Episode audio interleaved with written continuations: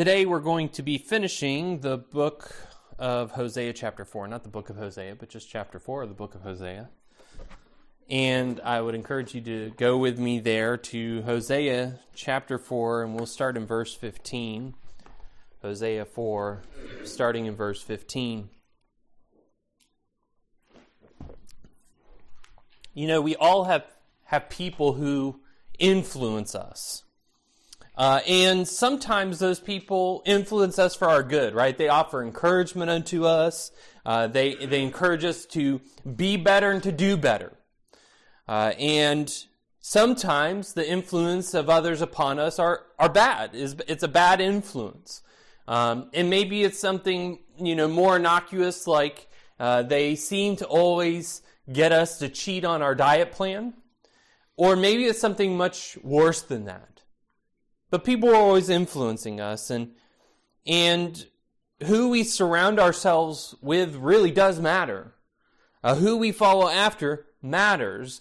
And while this side of heaven, we will never find someone who only influences us for good because uh, we are all subject to sin, there are certainly those who consistently lead us to sin, right? That their purpose ever seems to be to influence us for wrong pur- purposes.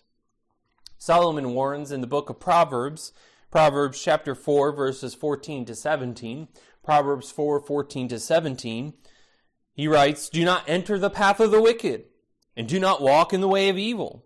Avoid it. Do not go on it. Turn away from it and pass on.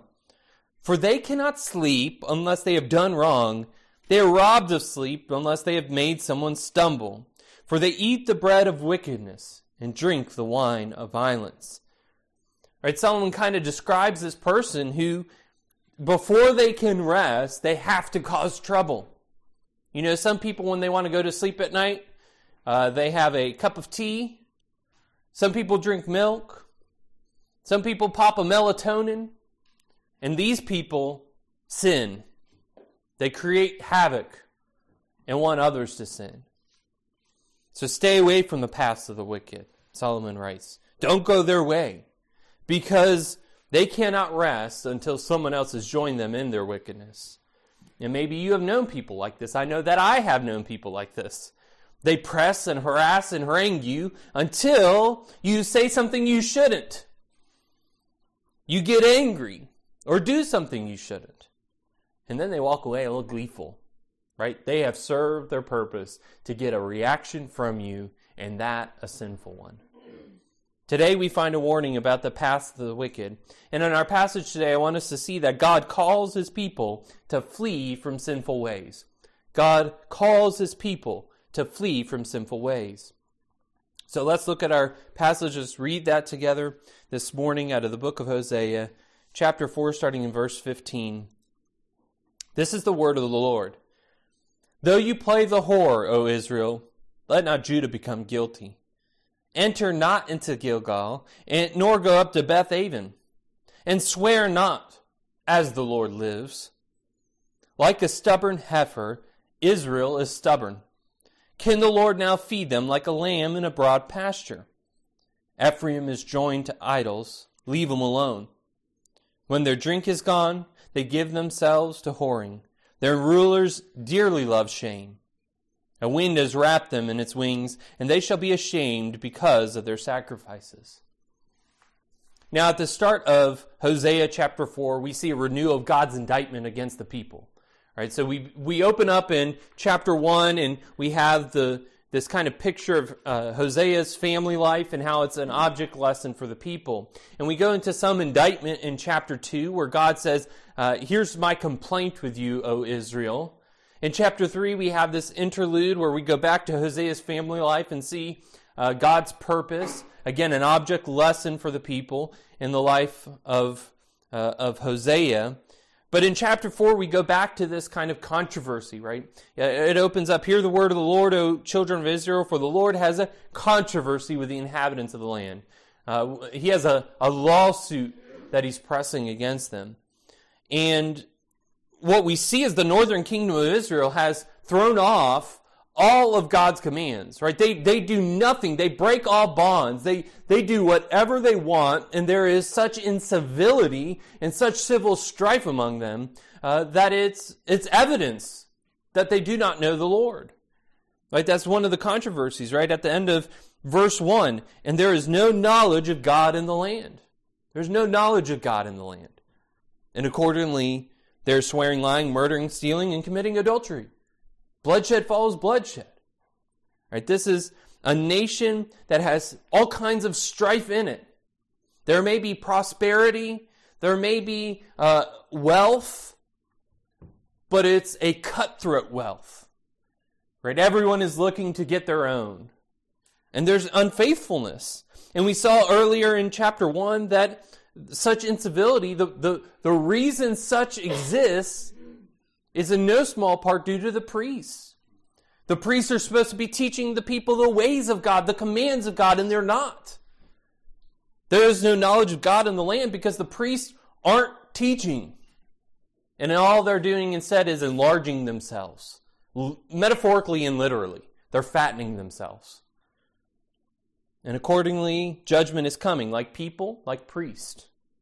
The people are not excused for their sinful behaviors, and neither will the priests. The priests won't be exempted from divine judgment by virtue uh, of their office. No, all who sin will perish. And in today's passage, we come to an admonition, a warning to the people of Judah, the people of the southern kingdom of, of the, the tribes of Israel, and to Judah to not follow. And let's see that first an admonition an admonition in verse 15. And, and again, admonition means warning. He's warning the people. And God opens up and says, Though you play the whore, O Israel, though you commit adultery, O Israel. And again, we have this link back. This isn't just some random part that uh, Hosea has thrown in here, right? This is linking back to what we've seen. The people have been unfaithful. Uh, Israel has been unfaithful to God. The institutions of Israel have been unfaithful. And that's the political, the, the religious, and the cultural aspects of the people have been unfaithful. They've been promoting worship of false gods. And not only the institutions, but even the common people itself, right? So in, in Hosea thus far, we've seen this metaphor that the institutions are represented by mother, and the people are represented, the common person is represented as children. And both are indicted by the Lord. They've been unfaithful. They've commingled their worship with the worship of the foreign gods from foreign nations. To which God here adds, Though you commit adultery, O Israel, let not Judah become guilty.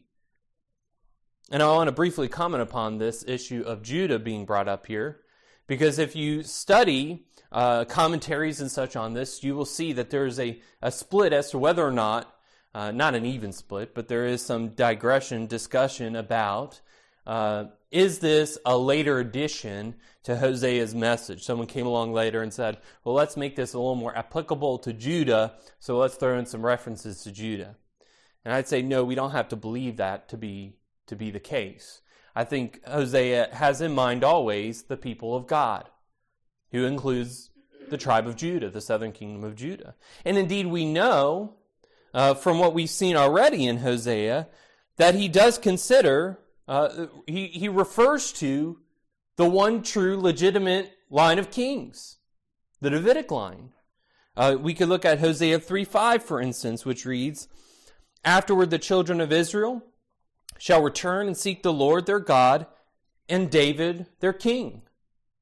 And they shall come in fear to the Lord and to his goodness in the latter days.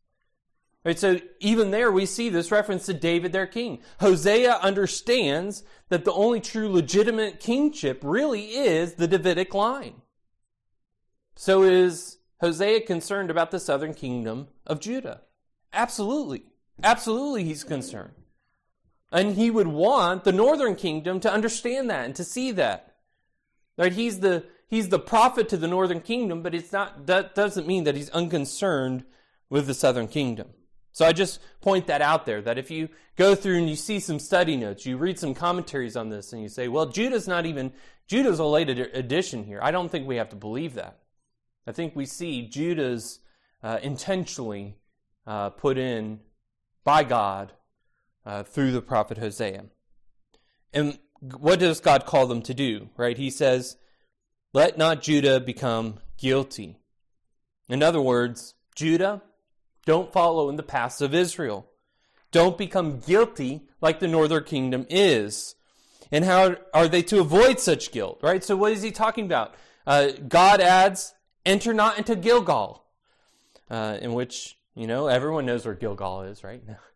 Uh, right? This is a city, uh, in, this is a town. It was near Bethel in the land, the northern kingdom. Uh, Bethel is a significant location, and we'll get there. Uh, but Gilgal was a place where especially Elijah and Elisha ministered. So it's a place where these great prophets, right, these significant prophets in the history of the people of Israel ministered. And so it's probably taken on this kind of spiritual mecca. Let's all go on pilgrimage to Gilgal and see the place where Elijah did this or Elisha did that. Isn't that interesting? Isn't that fascinating? Uh, you know, it's kind of like today where we set up uh, museums to different famous people in history. Let's go see Abraham Lincoln's birthplace because that sounds exciting. Look, he was born right there. Uh, you know, it, it, seems, in one way, it seems trite, right? Because it's just like, what's what's significant, what's special? But but we understand that even in our day. So there's some kind of spiritual significance to Gilgal, and there's probably a place of worship happening there uh, where it shouldn't have been happening. To which God adds here, right? So then he goes on and he says, nor go up to Beth Aven. And Beth Aven is a place, but it seems that what Hosea is doing here is actually referencing the town of Bethel. So we're going back to Bethel, uh, Gilgal and Bethel. And why Bethel? Bethel. And why Beth Aven? Well, as we go to Bethel, why, why, is Bethel significant? Let's just deal with that question first. Uh, one uh, Bible dictionary states it this way that out of all the cities named, out of all the towns named in the Bible, Bethel is the second most often named. And you get a brownie point if you know the first most often would be Jerusalem, right? Yeah. Jerusalem. So it's Jerusalem and then Bethel. So Bethel's a, a, a hugely significant spiritual place. Uh, what do we know about Bethel? Well, it's the place where Jacob saw his ladder, right? Jacob's ladder. It's not really Jacob's ladder, right? It's it's God's ladder. It's the ladder that, uh, as Jacob was resting there, uh, he saw angels descending down this ladder to go to the earth, and angels ascending to go back up to heaven. And there, it, so it's a spiritually significant place, and Jacob called it, it had another name at the time, but Jacob called it Beth El, house of God. All right, so Beth being house, El being uh, Elohim, the name of God, right? So Beth El, the house of God. But here, we we want to see Beth Aven as kind of a pejorative renaming of Bethel. And Beth Aven means house of wickedness or house of evil. Uh, scholars say that Beth Aven is, is likely a reference to Bethel. We see this. And so why does Hosea call it Beth Aven, house of evil, not house of God? Because what had happened in Bethel is that it has turned into a place of idolatrous worship. While there may have been legitimate worship there at one time, it's become a place of illegitimate worship. Uh, it's I've, I've referenced this uh, passage a few times in our study in Hosea, uh, 1 Kings 12, and I keep referencing it because it's so significant to our understanding of what is going on in this northern kingdom of Israel. 1 Kings 12, verses 28 and 29, tells us why Hosea calls this place the house of wickedness. So the king, and this is uh, King Jeroboam the first, Jeroboam the son of Nebat. So the king took counsel and made two calves of gold, and he said to the people, you have gone up to Jerusalem long enough. Behold your gods, O Israel. And he set one in Bethel. And the other he put in Dan. So the king, worried that the people are going to continue pilgrimaging down to, to Jerusalem and, and the southern kingdom of Judah, and they would go down there and say, oh, wow, actually, it's pretty nice down here. Why don't we join back in with Judah? Uh, so the king says, rather than let that happen, let's set up some alternate sites of worship. Let's create some places of worship here. Uh, Bethel's a good place. It's spiritually significant to the history of the people of Israel. So let's put up a golden calf there and say, here's your God. Uh, here's your God, o Israel, uh, o Israel. Listen and see, and let's come and worship. Let's create this place of worship. But it's a foreign God, right? God is not a God of a, a golden calf. God is not a calf. Uh, if you remember back as the people of Israel came out of the land of Egypt in the book of Exodus, right? They also said, uh, let's create a golden calf to go before us. It didn't end well from there, for them there. And so God remarks through his prophet, this house of God has become a house of wickedness. And the warning to the people of Judah is don't go there. Don't go up to it. Don't buy into the hype, right? There may be some really flashy marketing coming out of the land of Israel saying, come to the land of Bethel. See all the wonders. Watch the golden calf. See the statues bleeding, shedding tears. We have a fireworks show at night, right? The, there may have been some marketing coming out of Israel saying, Come to Bethel. You'll be healed here. You'll be well here. You'll worship the gods here. You're going to have prosperity for your, your family for generations if you come worship here. And God says to his people in Judah, Don't do it. Don't go. Don't journey. It is idolatrous worship, spiritual adultery, house of wickedness, not house of God. And there are places for us as Christians that we just need to stay away from, even though they may have flashy marketing. And even though we may hear a culture around us say, you have to go and see this. You must watch this show. It's the best show you've ever seen. But the danger is that if we go there, if we watch that, we fall into idolatrous worship. We commit spiritual adultery. Some people, uh, here's a simple one, right? Some people are predisposed to alcoholism. You know the last place they need to go? A bar, where all they serve is alcohol. Right? Men, sexual immorality is a large problem. And our culture makes it easy to satisfy the passions of the flesh. There are sites and places that we should not go. Understand this, right? You may like going to the beach. But our culture these days, uh, women are expected, are encouraged, and like to show off every bit of their body at the beach.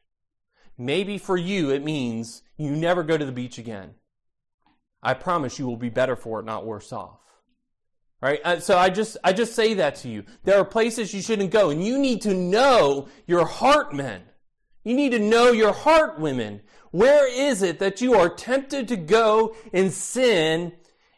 And God says, enter not. Do not journey to. Avoid it. There are places that allure our heart to commit spiritual adultery. And we are called, we are warned, hear the admonition, do not go. And brothers and sisters, there is much in this world we will be more than okay to miss out on. Again, others may say that, it, well, this is a must watch. This is a must visit. This is a must this or that. But understand that what the world says doesn't matter. This culture is not our measuring stick for success, happiness, love, or any of a number of other matters. And sometimes what we fail to see in our own culture, but is often easier to see in other cultures, is the lies that are told to us. Lies of prosperity and happiness down a path. because Satan is busy at work pressing our nation to this end. And God allows it. Romans 1, 28 to 32. Romans 1, 28 to 32. Hear this. Hear this. Understand that this is what is at work in our own culture. And since they did not see fit to acknowledge God, God gave them up to a debased mind to do what ought not to be done. They were filled with all manner of unrighteousness, evil, covetousness, malice. They are full of envy, murder, strife, deceit, maliciousness. They are gossips, slanderers, haters of God, insolent, haughty, boastful, inventors of evil, disobedient to parents, foolish, faithless, heartless, ruthless. Though they know God's righteous decree that those who practice such things deserve to die, they not only do them, but give approval to those who practice them. That last line is a little harrowing, right? They, they know uh, Brothers and sisters, I would say our culture knows, understands it's on a path of destruction, but it doesn't care. And instead, what they do is they applaud and approve those who do the same things as them. They are not completely ignorant of what is right and wrong. It's just that they don't care. And we all want to be applauded by our peers, and so we do what they do. And thus we have a culture given over to sin. And you may disagree with my summation, but I don't see much to give me hope in this culture at this time. Save a great work of God. God can do it. God alone has to do it. But what I see instead is a culture that is debased, that is chasing after folly, foolishness. There is much folly uh, that we need to flee from. But there's also much need for you, Christian, not to take part in our culture, but to influence it for the kingdom of God. And I, so I'm not saying we give up. I'm not saying we hide away. I'm not saying we flee to the mountains and become uh, a monk or a nun. We need to heed Paul's encouragement to the church in Corinth. 1 Corinthians 5, 9 through 13. 1 Corinthians 5, 9 through 13. Paul writes, I wrote to you in my letter not to associate with sexually immoral people. Not at all meaning the sexually immoral of this world, or the greedy and swindlers or idolaters, you, since then you would need to go out of the world. But now I am writing to you not to associate with anyone who bears the name of brother if he is guilty of sexual immorality or greed or is an idolater, reviler, drunkard, or swindler, not even to eat with such a one. For what have I to do with judging outsiders? Is it not those inside the church whom you are to judge? God judges those outside. Purge the evil person from among you. I would say their church, this is, this is the importance of church discipline. Here's why I talk about it, because we don't often do it in, in church, in modern American church today. But here's why it is so important. This is what Paul says, right? This is what the scripture says. This is what God has to say to us. We cannot be okay with sin among us. Are we sinners? Yes. Will we sin? Yes. But unrepentant sin shouldn't be heard of in the church, and it is far too common. And the problem is, we don't stand in, in counteraction to our culture, we just become a part of it. The church isn't the church, the church is another club. That's not how it should be, brothers and sisters. We must absolutely attend to matters of sin within the church. But outside of the church, where people act in such ways as to show their evil intent, we speak with the grace of God. Right? We speak about the grace of God that calls out of darkness, out of sin, and into his marvelous light. Brothers and sisters, we have a commission from Christ to go unto this world that is dead in its sins and trespasses, that is lost in darkness, and to give it the message of reconciliation, to preach of Christ Jesus, Christ and Him crucified. That is how we're going to change this culture.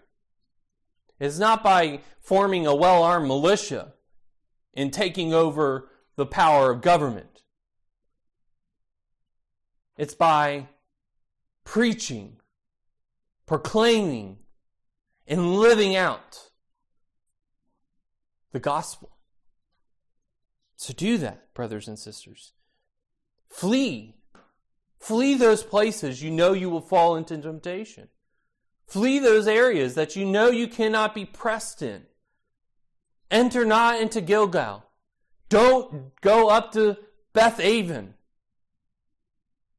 And that's what Judah is warned, right? That's what Judah is admonished. Don't go to these places of false worship. Don't take part in it.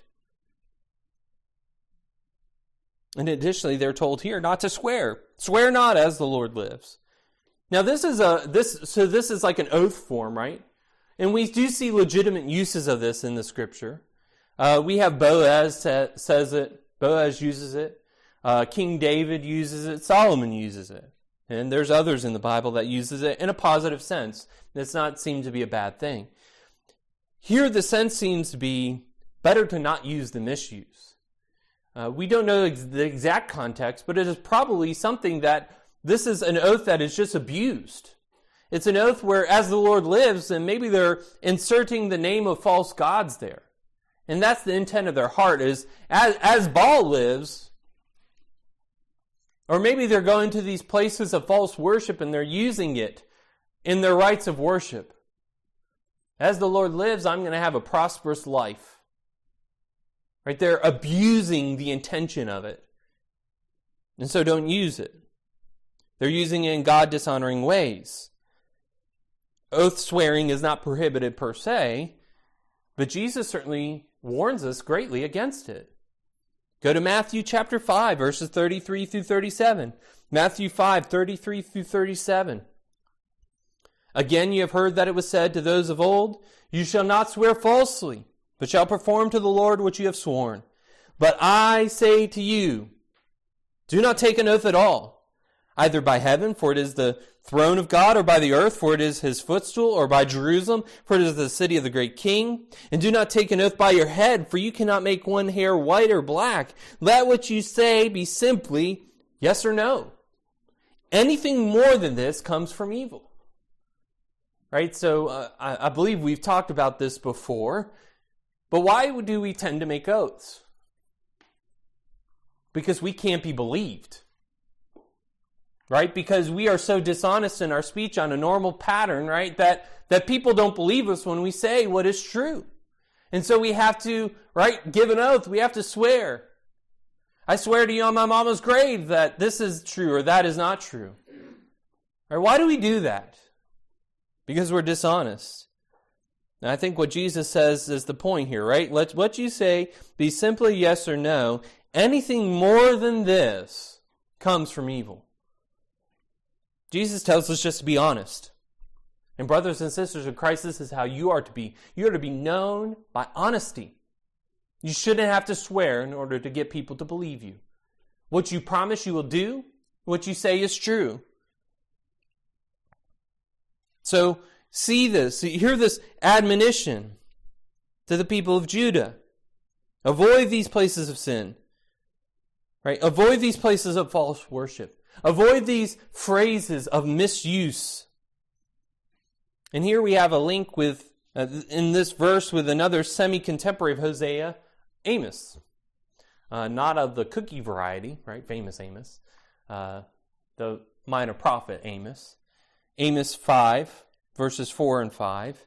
Amos 5, 4 and 5. And, and again, this is probably, uh, this is another reason why we believe Bethaven is supposed to be Bethel. In, in reference to that. Uh, For thus says the Lord to the house of Israel Seek me and live, but do not seek Bethel, and do not enter into Gilgal, or cross over to Beersheba. For Gilgal shall surely go into exile, and Bethel shall come to nothing. Right, similar message here. Similar issues at work. Uh, but instead of the prohibition against swearing, we have a prohibition of going to Beersheba, uh, which is interestingly the well of the oath. So maybe there is a stronger connection here, right? We have a direct mention of Bethel instead of a transformation to the uh, to the house of wickedness or Beth Aven. But the message is clear, right? The message is clear. Flee these places of idolatrous worship. Flee from these paths of, of the unfaithful people of the north. They are to avoid them. Judah is to avoid them. And so let's see that next. Avoid in verses 16 and 17. Avoid. And it's open up. And here's what we know to start out with. You really don't want to be called a stubborn heifer. Right? It's not a good thing especially when God calls you a stubborn heifer, it's really not a good thing. All right, so opening up, it says, like a stubborn heifer, Israel is stubborn. He's rebellious. God calls out the northern kingdom of Israel because they are incorrigible, unable and unwilling to change their ways. Right? That, like a stubborn heifer, you tell it to go to the left and it goes to the right. You tell it to go straight and it goes backwards. Right? It does everything, uh, everything anti what you tell it. It's rebellious. They care not for what their master tells them to do or to go. They don't care. They're not listening. They're a stubborn heifer. They are rebellious. And we have a callback here to what God promised he would do to the people earlier in Hosea, in Hosea 2 6. Hosea 2 6. Therefore I will hedge up her way with thorns and the idea, probably there back in Hosea 2, is that this is a thorny hedgerow. Uh, like today, we use barbed wire fences. Uh, in that day, obviously, they didn't have barbed wire, so they had their next best thing. You plant a bunch of bushes with thorns on it, and maybe that stubborn heifer will keep away from the other neighbor's yard, from walking out in the roadway, right? But God says there, I'll hedge up her way with thorns, and I will build a wall against her so that she cannot find her paths. This stubborn creature is going to be forced in. It will be forced to walk the path God calls it to. And translations are split on the latter part of this verse. Can the Lord now feed them like a lamb in a broad pasture? The ESV poses it as a question. Some translation poses it as a statement and it's it's this idea is uh, God is going to do this to the people. God is going to do this to the people. And notice the imagery shifts here, and I think this is a uh, an interesting shift. They go from being called a heifer, a cow, right? Something that has power, something that has strength. And what are they next called? A lamb. And you know what you could do with a lamb if it's getting out of control? Whatever you want, right? You can pick it up, carry it over your shoulders, break its legs. You could do a lot of things with a lamb that is stubborn. And it will, it will have to listen to you because it doesn't have the power to overpower you. And so I think that's what's happening to the people, right? They go from being a stubborn cow to a lamb in a broad pasture. They go from power to impotence. And to which God adds in verse 17 Ephraim is joined to idols, leave him alone. And we have a switch here to identify the people with just right. So far, we've, we've seen Israel. We've seen some metaphors for the people of Israel. And now we have this name, Ephraim. So, what's that about? Ephraim was one of the tribes of the people of Israel. It's named after one of Joseph's sons. Uh, he had two first sons, which Jacob claimed as his own. He said, uh, I thought you were dead, Joseph. So I'm going to claim two of your sons as mine own to make up for it Manasseh and Ephraim. And near the end of Jacob's life, he blesses his children and he blesses the children of Joseph uh, Ephraim and Manasseh. Ephraim was the younger, Manasseh was the older. And as he goes to bless them, in a nod to his own life, that the younger is blessed over the older, Jacob gives the greater blessing to Ephraim and the lesser to Manasseh. It actually irks Joseph a little bit, so much so that he's like, Dad, you got your hands on the wrong child. Don't you know Manasseh's the older? He's supposed to get the better blessing, and uh, Ephraim's the younger. He's supposed to get the lesser blessing. To which Jacob responds, Genesis 48, 19, Genesis 48, verse 19. But his father, that is Jacob, refused and said, I know, my son, I know. Right, this isn't a senior moment. This isn't me being senile, demented, and all the rest. I know, my son, I know. He also shall become a people, and he also shall be great. Nevertheless, his younger brother shall be greater than he, and his offspring shall become a multitude of nations. We jump back to Hosea's day. And what seems to be the case here is that Ephraim, one of the tribes of Israel, is greater. The blessing of Ephraim has come to fruition such that Ephraim, a part, stands in for the whole of Israel, of the, of the northern tribes. So Ephraim begins to represent the whole of the people of Israel. So we come to the prophets and we see these mentions of Ephraim, and it's not as though we're singling out just this one tribe, but they're standing in for the whole. The people of Ephraim have become so great that to say Ephraim is to mean Israel. To understand Israel is to understand Ephraim. And this is, by the way, the first of 36 times Hosea will reference Ephraim. So this is just the beginning where we're going to see this reference over and over again. And the scripture reads Ephraim is joined to idols. And in this, there's maybe an implication of joining to foreign nations, making alliances with foreign nations. It is a problem in the northern kingdom, and we'll come to see that as we go through the scriptures. But but it seems to be that, or, or we can really just understand it as the more general. They have begun idolatrous worship. They're worshiping false gods. And we have added to this refrain leave them alone. Uh, and maybe it's kind of like this too. The, the picture might be something like this The northern kingdom is in a sleepwalk. Right? And you know, the common advice is if you see someone in a sleepwalk, leave them alone. Don't interrupt them because it'll be worse for them. I don't think that's actually the true medical advice that you get, but that, that's the common understanding, right? And so I think maybe that's the, the picture here, right? Israel's in a trance. Just leave them alone. Avoid them. Stand back from them. They're, they're on a path of destruction. Best to step away. Or maybe like this when God strikes them dead with the lightning bolt from on high, you don't want to be in the blast zone. Right? Avoid them. And they are people who ought be ashamed. And let's see that thirdly in verses 18 and 19 ashamed. In verse 18 is a difficult verse to translate. The first part of the verse is, is easier. The sense is made clear, I think, in the ESV. When their drink is gone, they give themselves to whoring.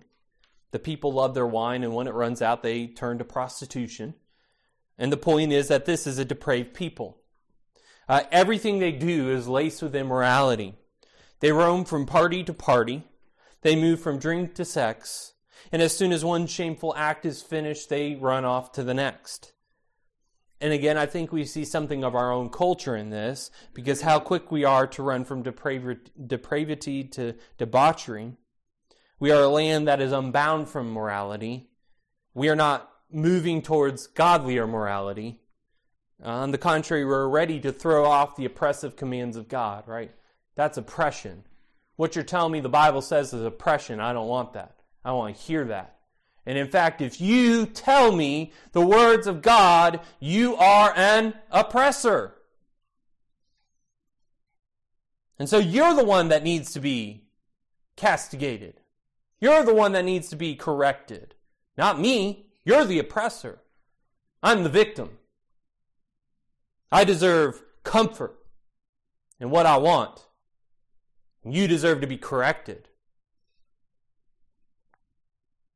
Uh, it, it may be a little, little far fetched in our country, but understand that this happens in other countries. Oh, you be, believe in the Bible, let us send you off to a special camp where we can correct that thinking. That happens. hasn't happened here yet. But don't think that the pressures of our culture aren't moving us to that end. Uh, instead, the morality of our land is, right, follow your feelings wherever they may take you. Follow them, embrace them. So much so, right? So much so that we change our language to accommodate our desires. We don't call prostitutes prostitutes anymore, they're sex workers. Right? Let's give them the dignity they deserve by saying that they're workers, not prostitutes. Prosti- a prostitute, that's a demeaning word. So let's just call them a sex worker. That gives them dignity. And understand that we may say, oh, that's, that's just silliness, that's, that's stupidness. But understand that those who argue for such language understand the importance of it. They understand that if you can if you can get it in your mind, that's not a prostitute, that's a sex worker. Worker is positive. That you'll you'll look at those people in a positive light. You'll look at that that immorality in a positive way. Right? Consider even the argument in abortion. Right? That's not a life, that's a fetus. If I can get you to think that what's in that woman's uh, womb is not life, but just a clump of cells, well, who cares about killing a clump of cells? Right? We do that all the time. We go to the dermatologist, get a mole removed. No, right? We don't have protests saying, you've killed a clump of cells. But if it's life, well, that's a different story. So don't think that language is unimportant. Language is essential. And what we see in our culture is this shift, right? This shift from let's take a, a word that's very negative, let's rebrand it to something positive, let's give it a positive connotation, and then the culture moves that way. So, well, that's not so bad, right? That's a workers are positive. That's a positive thing. Let's do that. Oh, it's a positive thing to get rid of a clump of cells you don't want. That's a positive thing. Let's do that. Understand that that's what happens. We should understand that language matters. In every corner of our culture, we find these tendrils of sin. We find places where evil is called good and good is called evil. To which God says in the book of Isaiah, chapter 5, verses 20 to 24, Isaiah 5, 20 to 24.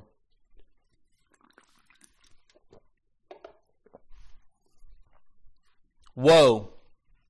Woe to those who call evil good and good evil, who put darkness for light and light for darkness, who put bitter for sweet and sweet for bitter. Woe to those who are wise in their own eyes and shrewd in their own sight. Woe to those who are heroes at drinking wine and valiant men in mixing strong drink, who acquit the guilty for a bribe and deprive the innocent of his right. Therefore, as the tongue of fire devours the stubble, and as dry grass sinks down in the flame, so their root will be as rottenness, and their blossom go up like dust. For they have rejected the law of the Lord of hosts, and have despised the word of the Holy One of Israel. God calls woe down on his people for wantonness. And I say to you that woe is coming upon this land. If God did not spare the people who were called by his name, what makes you think that God will have any hesitation to destroy this nation, this land, this people? The Holy One has spoken, and all who fail to heed his word will perish. Friend, there is destruction promised for you if you fail to heed His word. Do not mistake this reality. Do not listen to the siren call of our culture, which says, peace, peace. God is not at peace with this world. His holy character finds what is celebrated here in our society abhorrent. The people of Israel thought they could run from debauchery to debauchery, but God removed his blessings and brought upon them his curses. The curses of this book, the book of Hosea. Though they thought they had it all, what they were grasping onto was smoke, vanity. When their drink is gone, they give themselves to adultery. Now, this last part of this verse, their rulers dearly love shame. This is the difficult part to translate. That word where we see often in our English translation, rulers, is actually the Hebrew root for shields. And so what our translators have done is, is understood this to be that Hosea is referencing the rulers, uh, the, the ones who are in charge. Our translations tend to take this view, right? Psalm 89 uses this, for instance, right? It uses shield as a metaphor for kings. So it's not without outside the bounds of Scripture to see this as a possibility. So we could understand, right, that this to be something like their, their rulers dearly love shame. Their, the rulers run after their debauchery, and, and we might say they have no shame. But if we take this word literally, that it is shields, they, they dearly love their shields, what we have is an indictment against the whole of the people of Israel. And we have to deal with what is this word shields. And, and one commentator suggests that maybe these shields are cultic shields. So they're, they're shields used in cult worship, shields that maybe have some iconography on them, some kind of uh, indication of these false gods. And so we take it something like then that instead of being ashamed of their false worship, they love it. And that matches with what we know about the people of the northern kingdom of Israel. They love their false worship. They're not ashamed of it. They celebrate it. They, they, they enjoy it. They have festivals for it. Uh, right, we see that earlier on when we see the talk about new moons and Sabbaths, right? They have all the festivals and they celebrate false worship. Either way, we're not given a positive picture of what these people engaged in, and accordingly, we get verse 19. God promises that a wind has wrapped them in its wings. The whirlwind has them bound. And this whirlwind is likely this reference of divine judgment. God visits in judgment in the whirlwind. We see that in small small portion uh, when we get to Job, right? How does God show up in Job?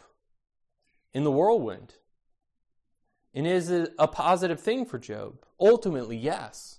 But in the moment, right, he's like, Woe is me! I was I was foolish. I spoke without knowing. Forgive me. Like God showed up in judgment against Job. It was a minor infraction, though, compared to what the people of Israel are now engaging in. A wind has wrapped them in its wings. Uh, we could also understand this to be something of a drought has come upon them. Famine is coming upon them, right? Just, all this to say, this is not a positive picture. This is not something good that is happening to the people. This is something that is for their, uh, for their bad, for their uh, unhealth, not their health and they shall be ashamed because of their sacrifices, right? That's the end of verse 19 there. And they shall be ashamed because of their sacrifices. Those things that they celebrated in, all those moments of their happy rejoicing in idolatrous worship, will turn to shame for them.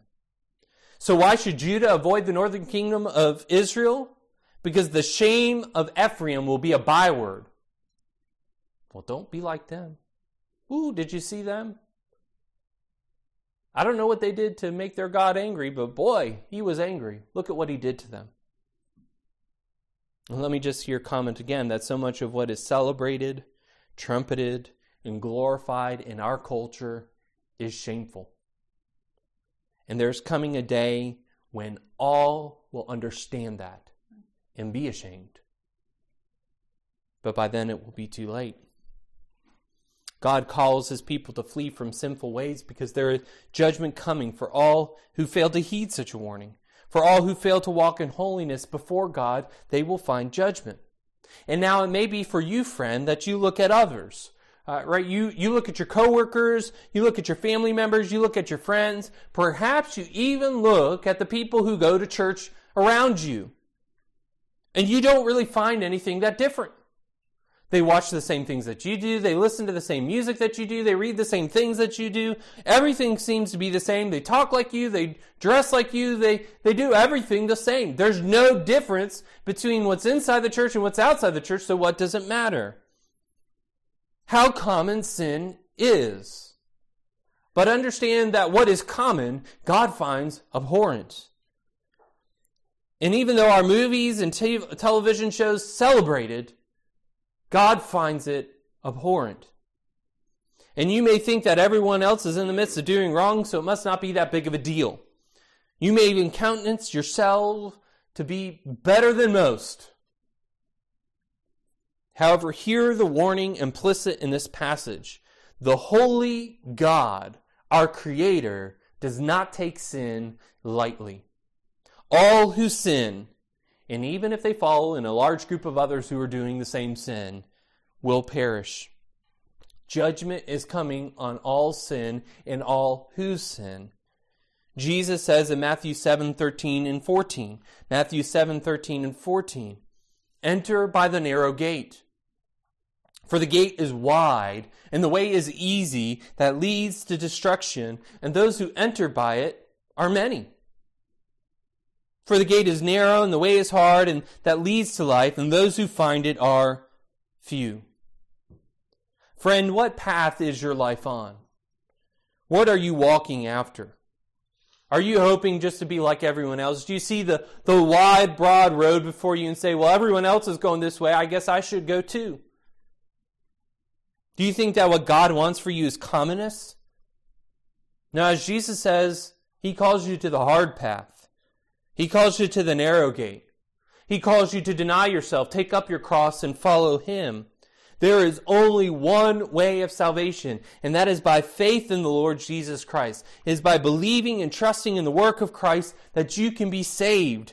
Jesus, the only begotten Son of God, came to this place and lived a holy, perfect life. He willingly laid down his life in suffering on the cross to bear God's wrath for sin, not his own.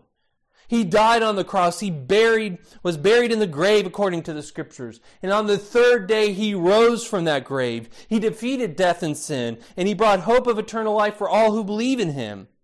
And it is by grace that you can be saved. It is a free gift. It's not something you do. It's something given to you. And he calls you to repent. He calls you to turn from your sin. He calls you to turn towards him. Head down that narrow road. He calls you to walk in holiness before him. Walk not like this world around us walks. And you'll find at the end of that narrow path life, eternal life, the glories of heaven, life without measure. But the path the many are walking is broad. It leads to destruction. The Israelites were headed down that commonly tread path. And, church, this book of Hosea is a warning to us. This book warns us of the results of walking in the ways of the wicked. Hosea calls the people of God to flee from sinful paths, sinful ways, and to return to what we discussed at the beginning. People are influencing you. So who is it that is influencing you? Who are you listening to? Who, who do you allow to speak into your life? And understand that those people who are most influencing you may not even be the people around you. Uh, for instance, we want our children to go to church, and, and we hope that in going to church that they will be influenced for the right. But understand that the time we have together here is very limited, and they spend the rest of the time being influenced by others. We get a couple hours a week the church, you know, most churches, even if you say a Sunday school, um, a morning service, an evening service, and a Wednesday night service, say that's four hours in a week. Out of all the many hours in the week, that's a, a minuscule amount. And you expect the church to bear influence upon them in greater number in four hours than the rest of the world does in 40, 80, 160 hours, right? The time we spend together is limited. So, what does your child hear and watch the rest of the week? Adults, children, teenagers. Who do you listen to on social media? Who do you follow? What uh, YouTube channels are you subscribed to? Which uh, influencers, right? We, we marketers understand this, right? Companies understand this. They have this whole subsection called influencers because they know that if we follow someone on, on social media and we see them using a product, see them talking about a service, we are more likely ourselves to buy that product and use that service. They know, companies know that they don't have to spend $15 million to have a Super Bowl ad when they could give some kid who runs some TikTok channel $500 and get a better output, a better return on investment than the Super Bowl commercial. Do you understand that? Social media influences you. So who are you being influenced by? And to what end is it? Are you watching things that are leading you in holiness or wickedness? Really evaluate that. Really think about that. Flee from sinful past, beloved. Don't linger there. Proverbs 110, my son, if sinners entice you, do not consent. We are called over and over again in the scriptures to flee from sin. And however, consider not only church, who is influencing you, but who are you influencing?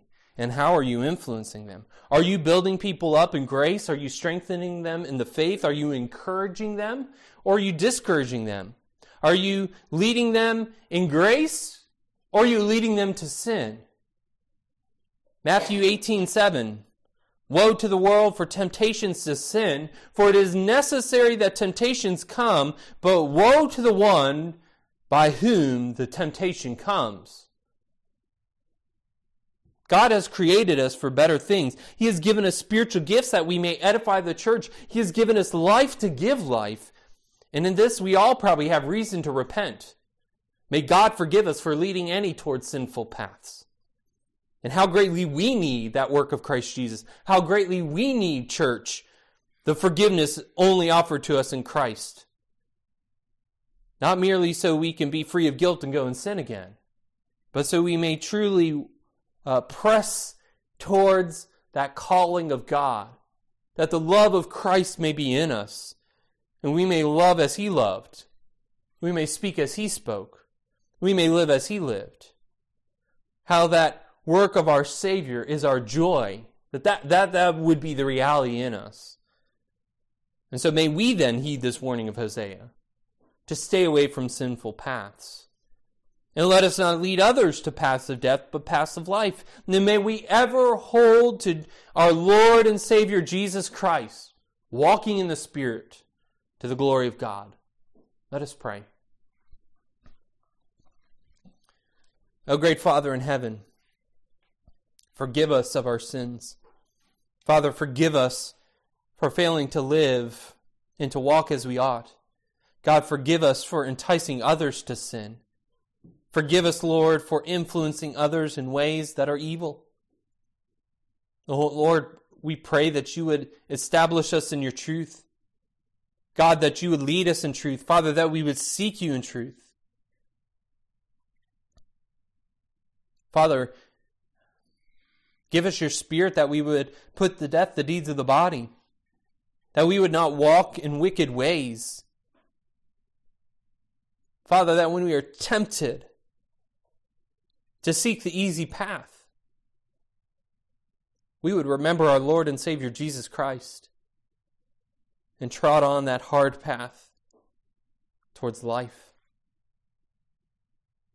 God, we pray uh, for those who don't know you. Lord, we pray for those uh, close to us. Lord, th- those in our own uh, friend circles and, and family. Lord, we pray that they would hear and understand this word. Father, we pray that they would know of the love of Jesus Christ. Father, have mercy upon them and give them the spirit to, to be born again into new life. Father, that they may not die in their sins, be cast forever into hell, be lost.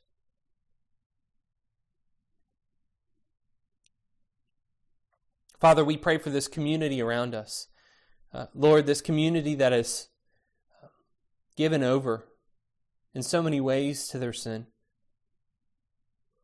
Father, we pray that they would hear the message of Christ and repent. We ask, Lord, that you would silence the mouth, that silence the mouths of false teachers and preachers. Father, silence the wolves who seek to destroy your people. Build up your true church. Father, give boldness, boldness to the spirits of those uh, who seek to follow after you. Father, strengthen uh, your under shepherds, your pastors that you have called to this place to that end. Give them strength of spirit and keep them from the evil one. Father, be glorified in us. God, be glorified in your church. Help us, O Lord, we pray. By the mercies and grace of Christ Jesus. And in his name alone we pray. Amen.